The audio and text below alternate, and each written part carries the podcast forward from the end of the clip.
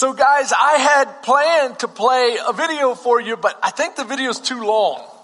I, but Pastor Melissa goes, I think I remember it being two minutes. And we're like, Cody comes up and goes, it's 11 minutes. I'm like, oh wow. Okay. 11 minutes is a lot different from two minutes. So, um, I wanted to share with you that this past week, I've got the, I got the beautiful privilege of honoring Dr. Rob Carmen who passed away. And, uh, they did a, a memorial tribute, just a celebration of life. And I tell you what, guys, he was a giant in the faith. He was remarkable. And the video goes on to show just all of the things he did, just the mighty exploits for the Lord.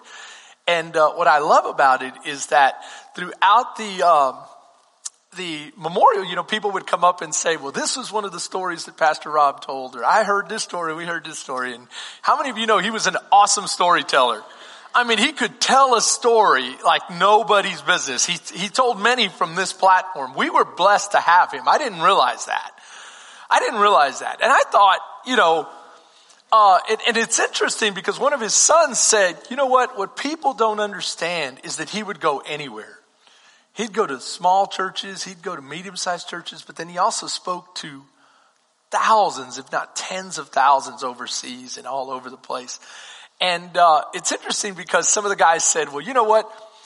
We never, uh, we never knew if all of the stories were completely true. You know, because pastors can sometimes, you know, they, they exaggerate for illustrative purposes, right? And, uh, and I love it because Miss Ginger basically in a video says, um, says, and in case you're wondering if they were true, they were.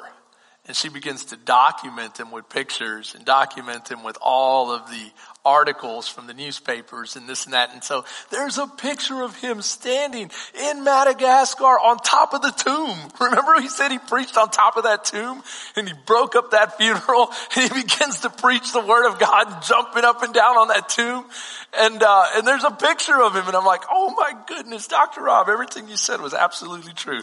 That's awesome. and now, no, more than that, I felt completely, completely privileged to have him as a mentor, to, to have him come to this congregation and bless us as often as he did. But one of the things that I remember the most is, um, how anytime you hesitated around him, because this is the thing, everyone in the room that day said that Dr. Rob made them feel like, like they were larger than life. And that was absolutely true. I thought I was special. I, I figured out he was the one that was special. Making me feel special because he, he made everyone feel like a million bucks. Like you could just, you know, leap tall buildings in a single bound. You know, you could do amazing things. And this is what one of his sons said. He said he loved to hang around preachers and he made them feel awesome. And if you didn't feel awesome, you were gonna feel awesome. And if you didn't have something great to do, you were gonna have something great to do because you just had to hang out around him a minute and he was gonna pull good stuff out of you. And I started thinking, you know, that's the way we should be. Every Christian should have that quality to bring out the very best in others, the very best in our children, the very best in our wives, husbands, the very best in our husbands' wives, the very best in our community. We should pull that out. And you know, as I sat there, uh, that night we had a prayer service. It was on Wednesday. Wednesday night we had a prayer service and I just began to weep in remorse. I was, I was remorseful and regretful. I don't regret very often because I try to do everything for the honor and glory of God, but I did regret not taking more advantage of being around him. And when I saw all of the influence he had around the world and how people hung on every word and how he could have gone anywhere. And he would tell me things like this. He would say, Chris, you're cocooning, Pastor Chris. You're cocooning. And I'd go, Pastor, I don't know what cocooning is, but I'm not doing it. He says, you're cocooning. You're, you gotta get out there. You've gotta connect. You've gotta get introduced to some other folks. You've gotta mix it up with the body of Christ. Come on. Come with me to Madagascar. Come with me to Botswana. Come with me to Peru. Come with me. He was everywhere. And I just held back and held back because I always thought I had time. I thought, man, this man goes every year. He goes to Papua New Guinea. He goes to Botswana. He goes to Kenya. He goes to Nigeria. He goes everywhere. I can go with him on any one of those trips. Come on, how many of us feel that way sometimes in life? I'll do it next year. I'll do it tomorrow. There's always time.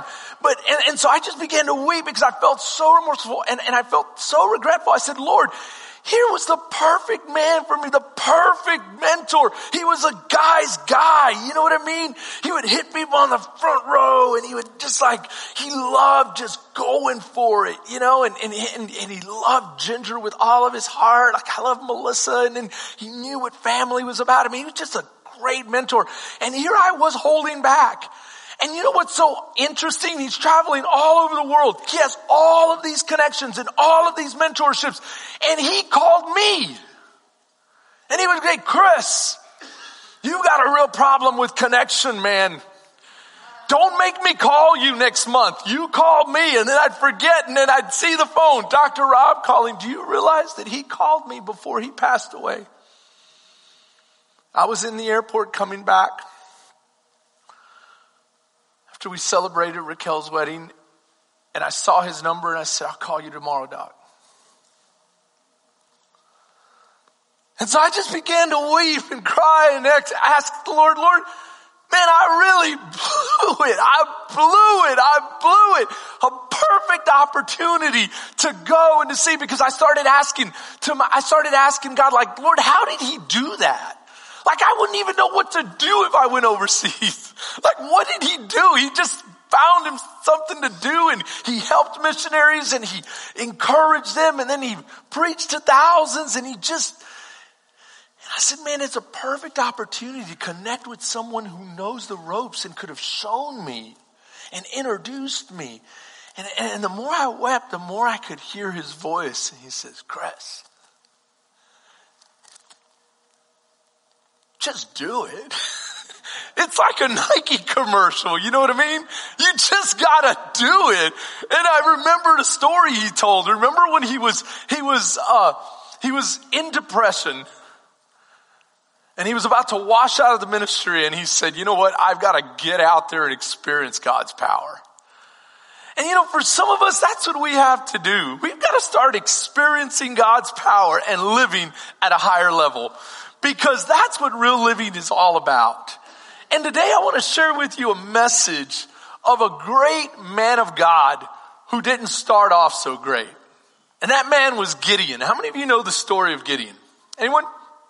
So the story of Gideon is found in the Old Testament in the book called the Judges. And you say, well, what, what is that? The Judges. So you have Abraham, Isaac, Jacob, right? Joseph sold into slavery. That's Jacob's uh, second youngest son by his brothers, right? Over a course of events, over the course of some events, there's a worldwide famine, or at least in that part of the world, and Joseph's brothers end up living in Egypt. Now the Bible says that sometime later, hundreds of years later, you know, um, there's a Pharaoh that comes to power that doesn't remember Joseph, doesn't care about what he did for, for Egypt, and he enslaves the people. That's where Moses comes in, right? Now Moses comes in as a deliverer and God uses Moses to deliver his people. Meanwhile, the promise on God's people still remains. What is that promise? He made it to Abraham. He said, I will use you and bless you and I will use you to bless all the nations of the earth. And we know that through Abraham, we now have what? Relationship with God through faith. Faith in who? Faith in Jesus, which was what? From the line of Abraham. And we, t- we, we, tend to think that, uh, well, never, never mind. I'll, I'll just keep going. And, and so then after Moses, you have a man named Joshua, right? So Moses brings the people up to the promised land after 40 years in the desert. They come up to the promised land, but Joshua actually takes them into the promised land. So if you're going in your Bible, you go through the Pentateuch, or you go through Genesis, Exodus, what? Leviticus, Numbers, Deuteronomy, and that's where Moses ends, right? Joshua begins with Moses' death and Joshua taking leadership, after the book of Joshua ends by, by Joshua giving Israel peace in a, in a beautiful land. They're living in cities they did not build. They're, they're eating vineyards and, and, and from crops they did not plant. They have all of this beautiful prosperity. And Joshua charges them much like Moses charged them. And he said what? He said, he said, as for me and my house, we're going to serve the Lord. But you need to decide for yourselves. Who are you going to serve? Every man, every woman gets that decision. Why? Because there's what's called the priesthood of the believer, meaning each one of us is a priest and each one of us gets to approach God in our own right, in, in our own decision. And so we get the choice. And so Joshua says, you decide, and then after Joshua dies, there begins a time called the time of the judges. Now the time of the judges goes from Joshua, the, the death of Joshua, to what? To the death of Samuel. Now, that is about 300 years. Now, some, some scholars uh, uh, debate that, and some say no, it's closer to 200 years. But, but for the most part, we, we know it, it's two to 300 years. It's a good period of time. It's from Joshua's death to what? Samuel's death. Samuel dies anointing a king. Now, this is what God had always planned. God had always planned that he would be their king and that they should follow him. And doesn't that, isn't that what the Old Testament is all, all, about? Don't do these things. Live this way. Don't live like the other nations do. Be sexually pure. Be morally pure. Be all of these, you know, socially pure. The way you treat one another is important. Treat each other with kindness and respect and do unto others as you would have them do unto you. That's basically what you find all throughout God's Word. And so you have purity laws and you have social laws and you have all of these laws and God is saying, I want you to be my nation because you're going to take this goodness to the rest of the world. You're going to influence the rest of the world. But what happens in the period of the judges, stay with me on this. Israel would have it super good and the bills would be paid and there'd be money in the bank and they'd be vacationing in the summer and having just an awesome time. You know what I mean? And then what would happen? Same thing that happens to us. What happens when everything is too good? Am I the only one? But when everything is too good, sometimes we forget. You know, it's interesting because some people think that, that, that, Satan wants to make it so bad on you that you actually turn bad. Do you realize the worse he makes it for you, sometimes the better you get? If Satan really wants to corrupt you, he'll make you busy and prosperous. He'll pour on blessings on you. And it's interesting because this is exactly what happens. And so this is the, this is the cycle of the book of Judges. Stay with me on this. Watch. Israel would be prosperous and blessed. They would forget God. And when they forgot God, they would what? Go into idolatry.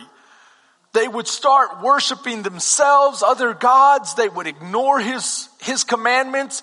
It would get so bad down here that God would rise up or raise up a people group to what?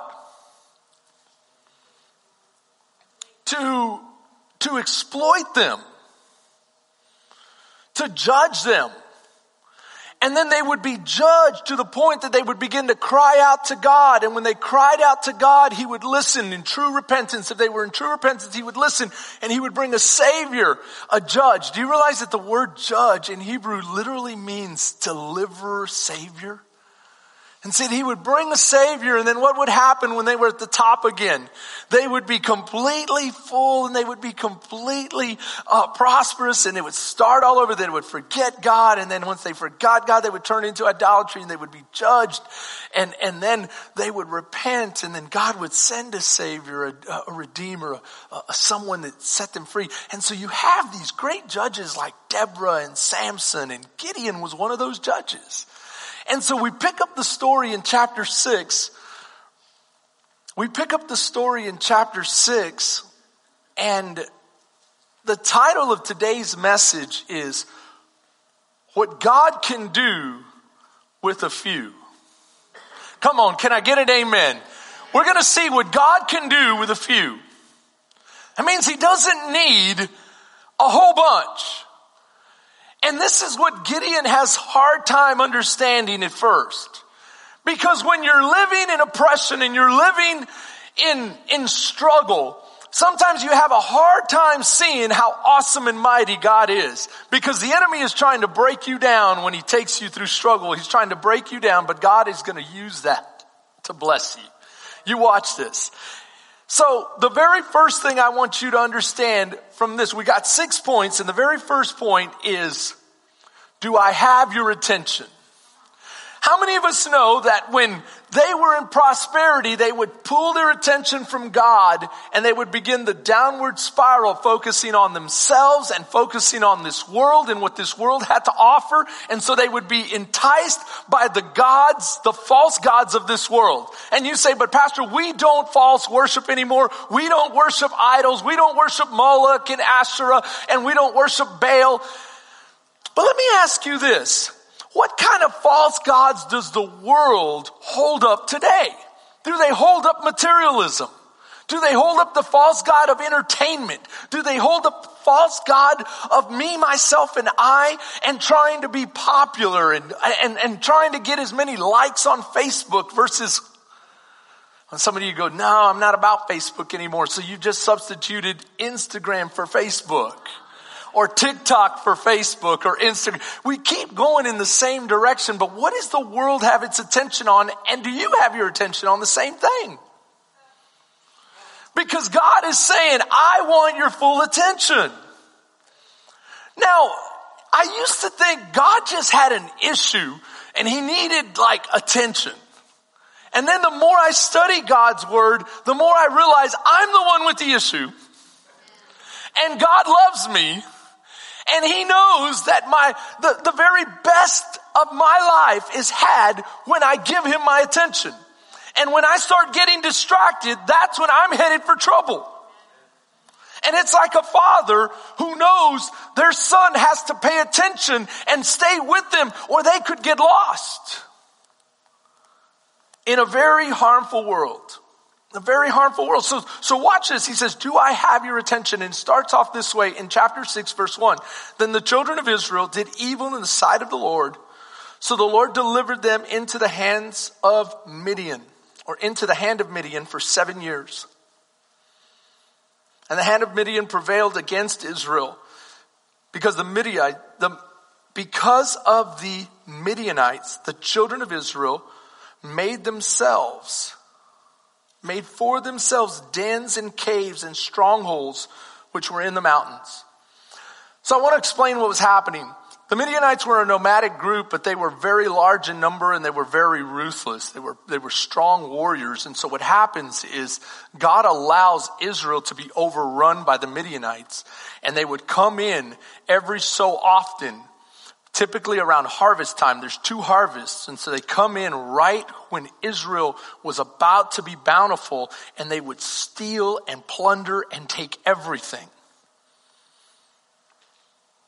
So I want you to think about this. If you are a family, what does this mean for your wife and for your daughters?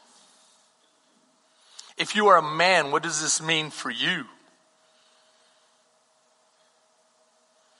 If you need and you're an agricultural dependent society and what you grow is what you eat and they come and steal it, what does that mean? And so this is happening because they have what? Forsaken their God. And they have to go into the mountains and live literally in the strongholds of the mountains a very, very, very meager lifestyle. And this is where you find the story begins and it's been seven years. Go to verse four with me. Then they would encamp against him and destroy the produce of the earth as far as Gaza and leave no what? Sustenance for Israel. Neither sheep, nor ox, nor donkey. They would come upon the land as numerous as locusts. This is how many there were. they would overrun them and there was no chance. So can you imagine how demoralized they must feel? You know, guys, sometimes when God wants to get our attention, He'll let us feel some pain. He'll let us feel some pain. As a matter of fact, I like the way C.S. Lewis puts it. God whispers to us in our pleasures. Isn't that true? He whispers to you, I love you, when everything is so good, but everything is so good, we tend not to hear him. Now watch this. He speaks in our conscience, but he shouts in our pains. So in our pleasures, he's whispering. In our normal circumstances, he's just speaking through our conscience. But if we ignore that, then what happens? Then he's got to bring out the bullhorn. And the bullhorn is usually what? According to C.S. Lewis, pain.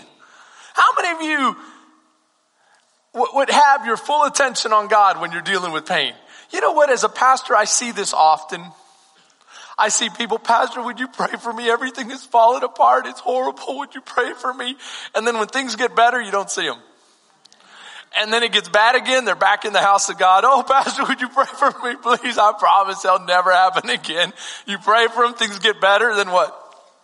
They're gone. And it's interesting that we make fun of Israel, but we're the same way. We're the same way. And so, so God is saying, hey, I need your attention. And you say, but why did it take seven years? Maybe it took seven years because they hadn't fully exhausted all of their own options. Come on. How many times do we say, wait, before I just run to God, let me see if I can go to the doctor first. Let me see if I can get a loan first. Let me see if I have another credit card. Let me see. Am I right? Let me go to this friend and that friend and another friend to see if they can give me advice on my marriage before I go to God. And sometimes you bring the marriage to God once it's already broke. And it's like, guys, go to God first. And you know what God gives you the minute you go to Him? He gives you a godly vision. So they start to cry out to God for repentance. They start to cry out to God, Lord, this is horrible. These people are mistreating us. Our children shouldn't grow up this way. They begin to cry out to God and God gives them a godly vision. So what I want you to do in, in life, what I need to remind myself to do in life is to catch God's vision for my life.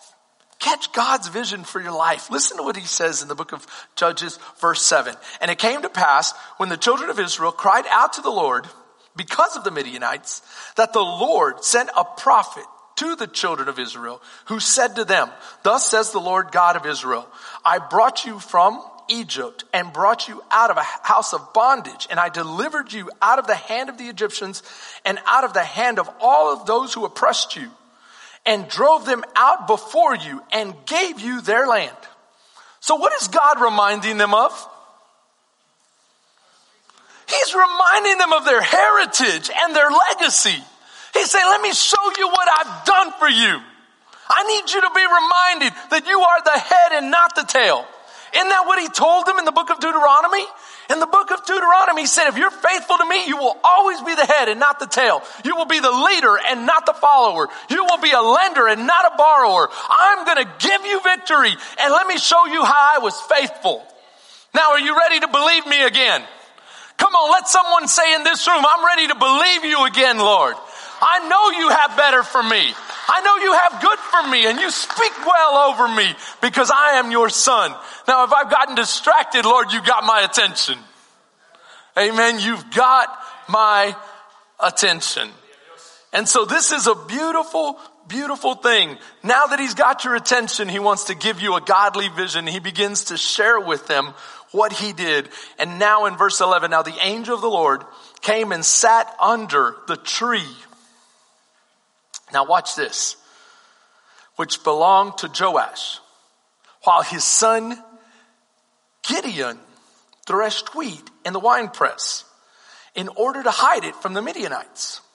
And the angel of the Lord appeared to him and said to him, the Lord is with you, you mighty man of valor. Now I want you to, uh, to just kind of explore and get into this verse and see if you see the irony I see. Now this man is in the caves.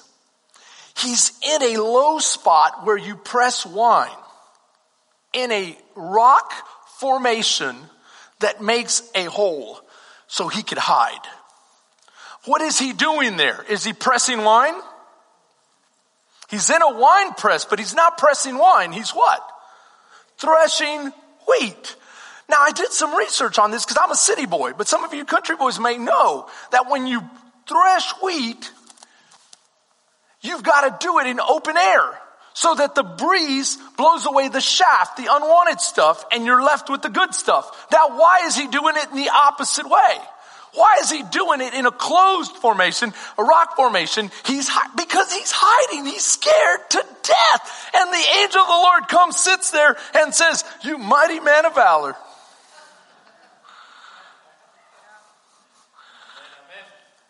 God is not being sarcastic or mean. The Bible says that call, God calls the things that aren't as though they were. Listen to me carefully. Jesus called Peter a rock before he became a rock.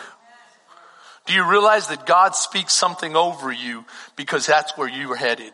That's what he sees in you and that's what he wants you to see for yourself. You've got to catch God's vision. You've got to catch God's vision. Listen to what he says. He says, the Lord is with you, you mighty man of valor. Now I want you to see where the key is. The key is not in him being a mighty man of valor. The key is with God being with him. Because if God be for you, who can be against you? You see, the angel of the Lord gave Gideon the key right there. When you turn to me, this is God's promise. When you turn to me, I will turn to you. When you call on me, I will come quickly. And God might sit high and lifted up, but when his people pray, he stoops low. Do you know that that's what the psalmist said? God, you stoop down low and you get personal with me. Who am I that you should do such a thing? Who am I? And God is saying, you are my son. You are my daughter. I love you. And that's the key right there. So I want you to understand this.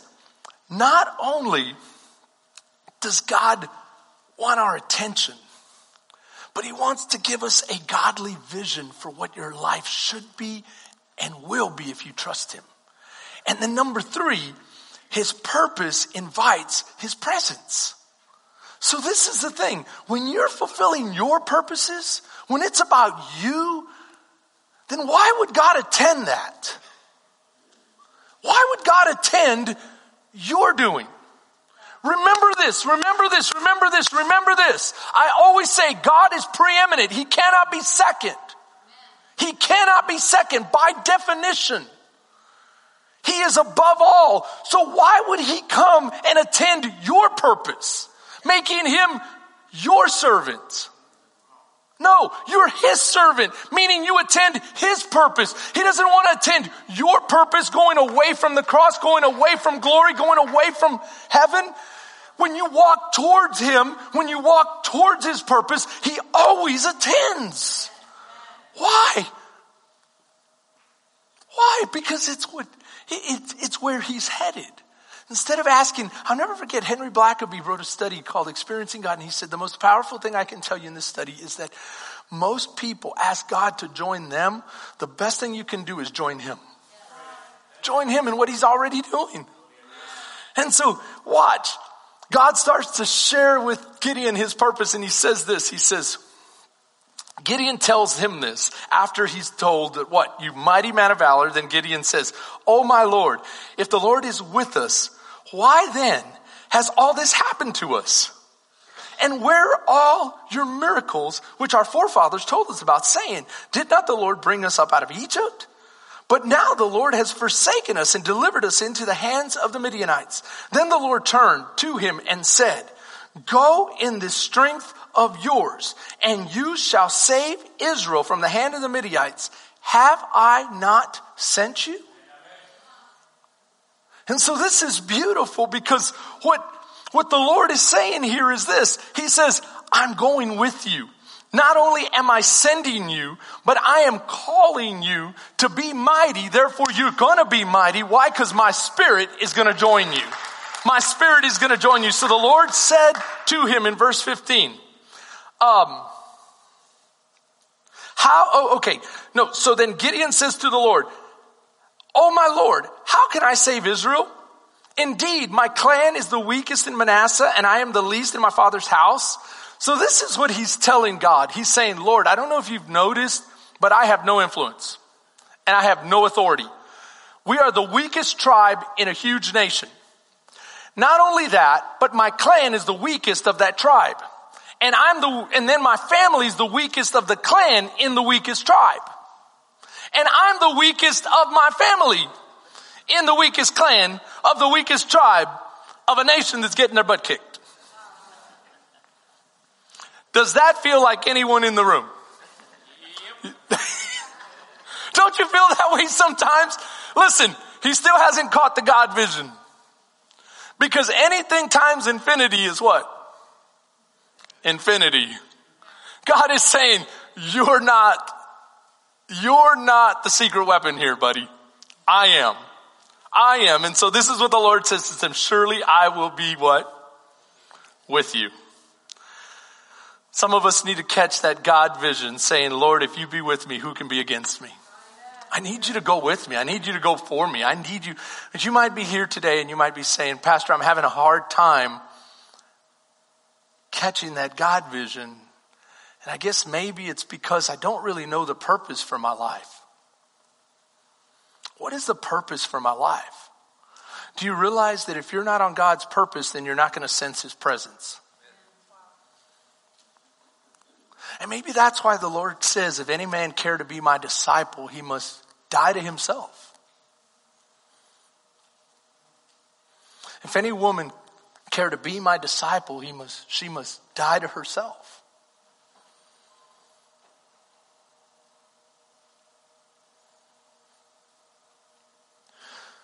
I purpose myself to preach this in a two part series. Two parts. We'll hear the victory next week. But right now, it's just soul searching time. What do I mean by soul searching time? You know, we keep talking about the best is yet to come. And it really is. It, the best of your life is right there in front of you. But we've said that there is a spiritual fight happening because the devil wants to do anything he can to keep you from your best. And he will distract you and distract you and distract you till you get so lost, you give up. And here, Gideon had about given up. But right before they gave up, they started to cry out to God.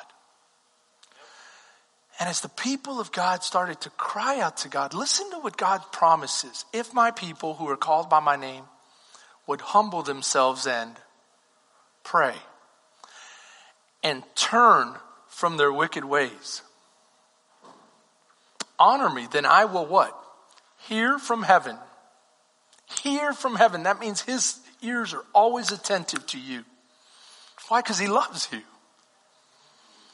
I will hear from heaven and I will come and heal their land. Not only will he heal your land, he'll heal you first. He'll heal your heart. And right here you have the angel of the Most High God. We'll talk about whether this is Jesus or not. But Jesus comes personally to, or sends a personal message to Gideon, right? To tell him, I love you. The best is yet to come. You've lost your way some, but now it's time to be reminded who you are. And who you are is my son. Who you are is my daughter. Who you are is a child of the Most High God. You are not what the world says. You are not what the world wants you to be. You are a child of God. And if you be a child of God, then I will love you with an everlasting love. Listen to what he says about you. You are the apple of his eye, the Bible says. The Bible says that he moved from heaven to earth to redeem you. Why? Because you are priceless. In the book of Ephesians, he calls you a masterpiece. In the book of Romans, he says nothing but nothing can separate you from his love. Why? Because his love has no end. This is amazing. This is amazing what this God will do. But He will sit patiently and wait until you get sick and tired of being sick and tired. And when you're sick and tired of being sick and tired and you turn to Him, then He will say, let me introduce you and remind you of my purpose for you. My purpose is that you be a peculiar people. That you would be a holy nation.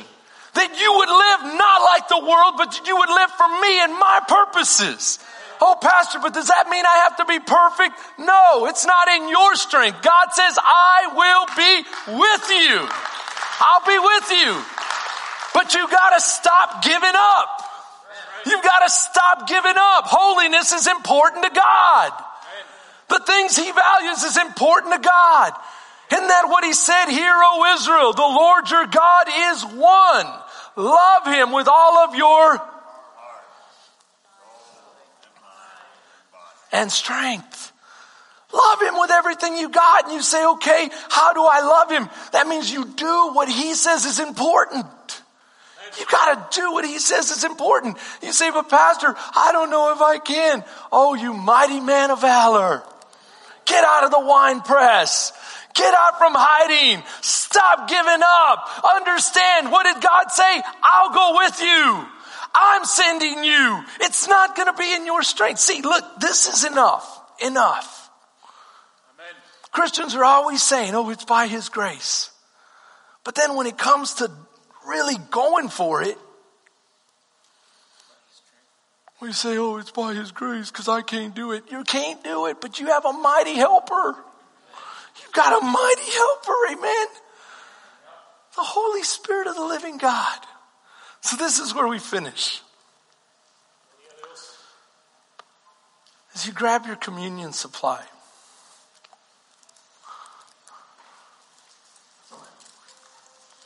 there may be someone here today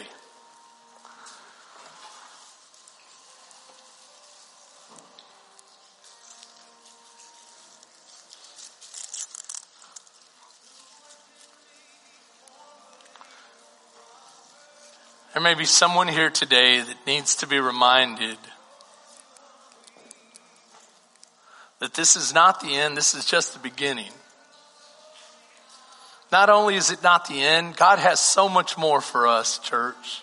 And He has so much more for your, for your family, for your life.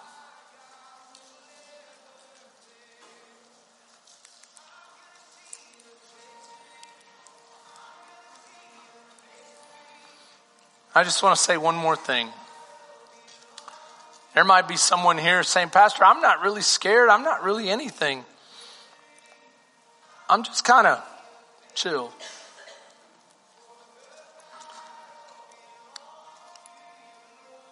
What if you're so comfortable that you never get to experience that God moment?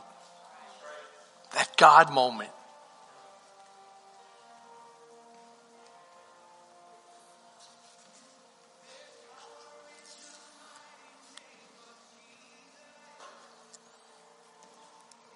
Never get to experience that God moment.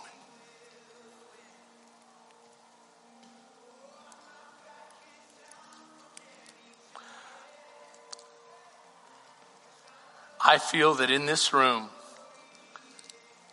we have Gideons being called by the Holy Spirit. Gideons that are being approached by God saying, you mighty person of valor, you mighty woman of valor, you mighty man of valor. And you might be tempted to argue with God. Guess what? Put it out there. We're going to see next week how Gideon has a hard time believing God, but God just patiently says, What do you have for me? I'm going to show you who I am. And in the meanwhile, Gideon just kept walking towards God, saying, Lord, if you say so, then I'm going to try it. If you say so, I'm going to go for it. That's all I can ask for you today. Be willing to be made willing. Be willing to be made willing. If you're sitting here today and you're saying, Lord, could you use me in a great way? Could you use me in a great way? Ask him that. and see what he says to your heart. And then this week, begin to pray to him and say, Lord, I want to organize my life to honor you. I want to put you first. You have my full attention, God. I know for me, Lord, I don't want you to find me in a wine press. I don't want you to press me so hard that I'm scared for my life. Lord, I give you my life openly and willingly during the good times. Amen. I don't need the bad times for you to get my attention. And I know that your presence, your presence is always going to be where your purpose is. So God, in this moment, what's your purpose for my life? And I thank you for your son Jesus. I thank you what he did on the cross, who set me free, broke every chain. Thank you, Lord.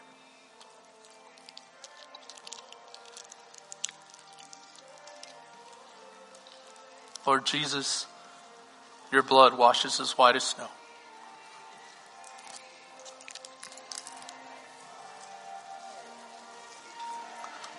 Church, have a great week. I love you guys.